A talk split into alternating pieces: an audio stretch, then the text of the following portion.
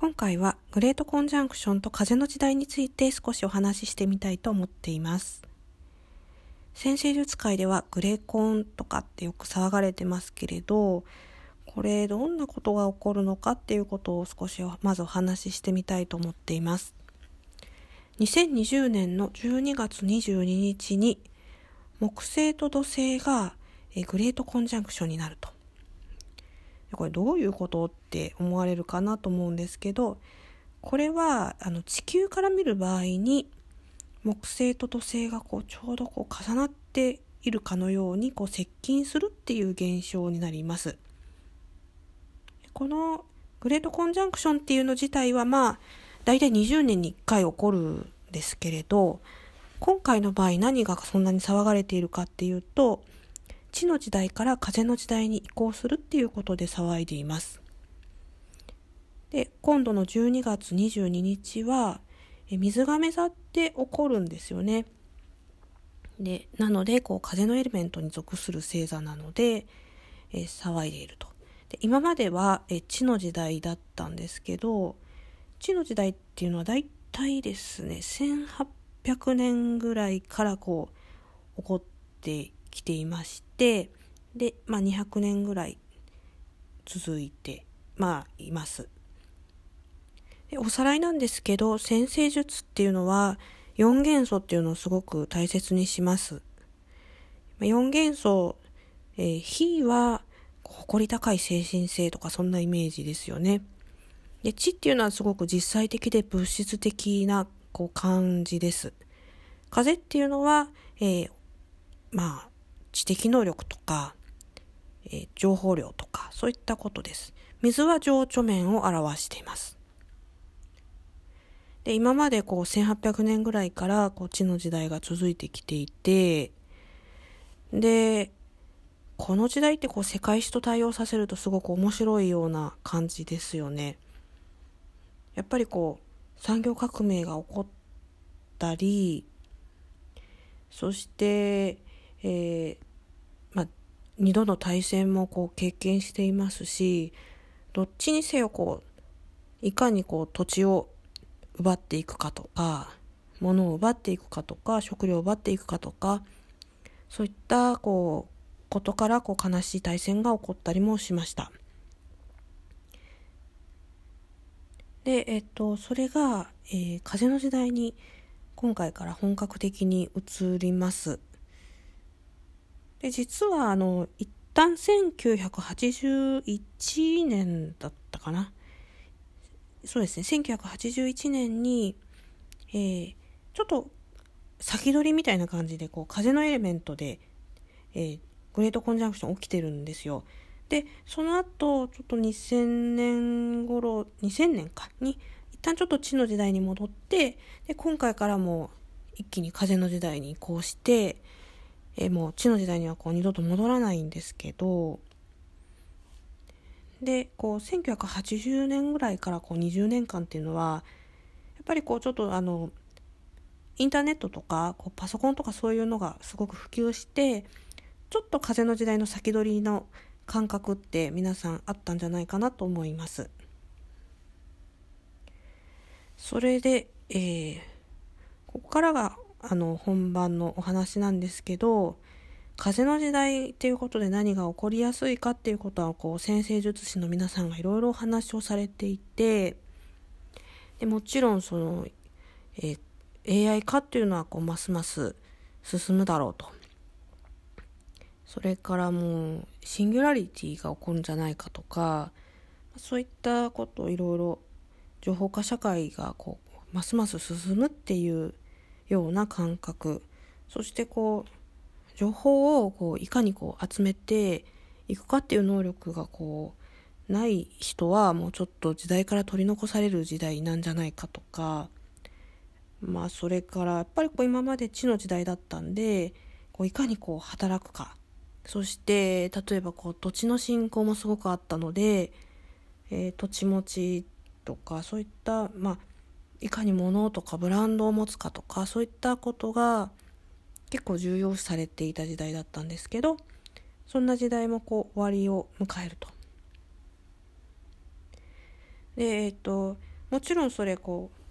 う、えー、良い意味でもあるんですよね。だけどちょっとあの私が思うに根本的なことが、えー、忘れ去られているような気がしてしょうがないです。でそれどんなことかっていうと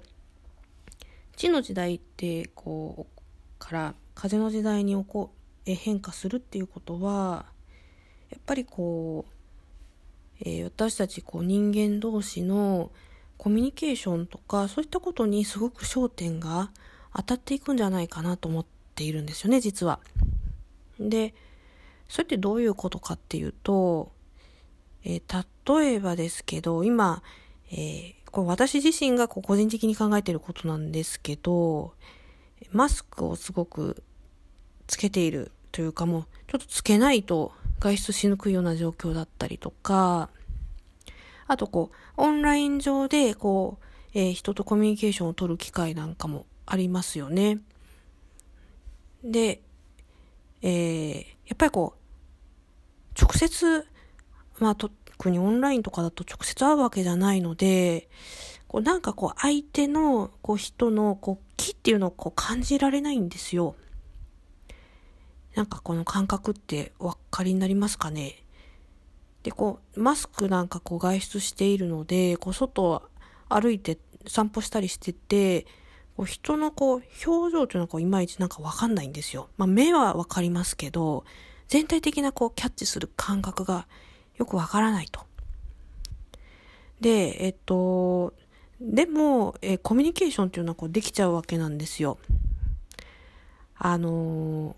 こう知的能力だったりとか、こう言語能力が優れていれば、こういかに人をこう説得させたりとか、えー、そういったこうことだけでこう、こううまくいくような社会に結構なってきてますよね。だけどちょっとそれ風の時代だと続かないんじゃないかなって実は思っています。で、コミュニケーションなので、えー、やっぱりですね、こう人と人と、えー、まあ、コロナが終わればまたこう、会ってお話ししたりするようになるんですけれど、その時に重要なことって、こう、いかに、あの、こう自分がこう、えー、なんていうのかな、今までこう、地の時代みたいなものであれば、多少ちょっと性格がよろしくない人でも、えばったりしていましたよね。でもそれも通用しないと。で、こう、モラハラっていう、こう、言葉も結構よく聞きますし、えー、実はちょっと官邸でもモラハラ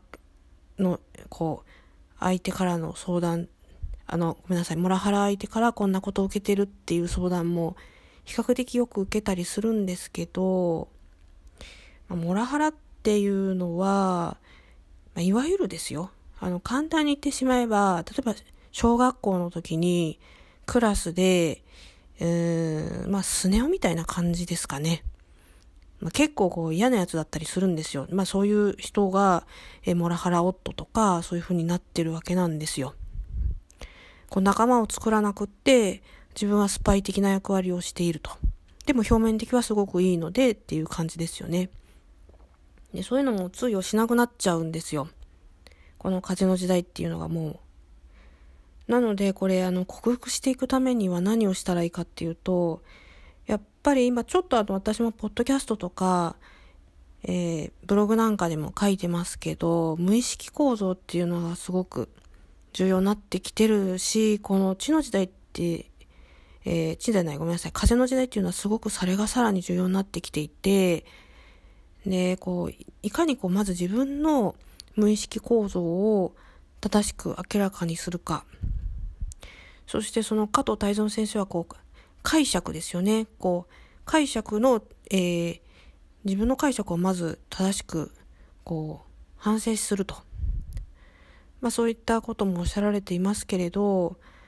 こうそういったこともすごく重要になると思うんですよ。で、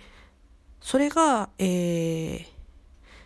ー、やっぱりこう、やるっていうのは結構きついじゃないですか。なるべくならこう自分のそんな嫌なとこなんて見たくないし、で、かといって大人になったら誰もそんなこと言ってくれないですよ。で、そんな、あのなんて言うんですかね、みんな内心は思ってるかもしれないけど、そんなこと言ったらトラブルになるし、誰も言ってくれないと。であれば自分で気づくしかないんですけど、そこで、えっと、蓋をしちゃうと、やっぱりさらにこう無意識でこう抑圧された問題がいつかバーンと出てくるので、そういったこう無意識についてしっかり向き合うっていうことが、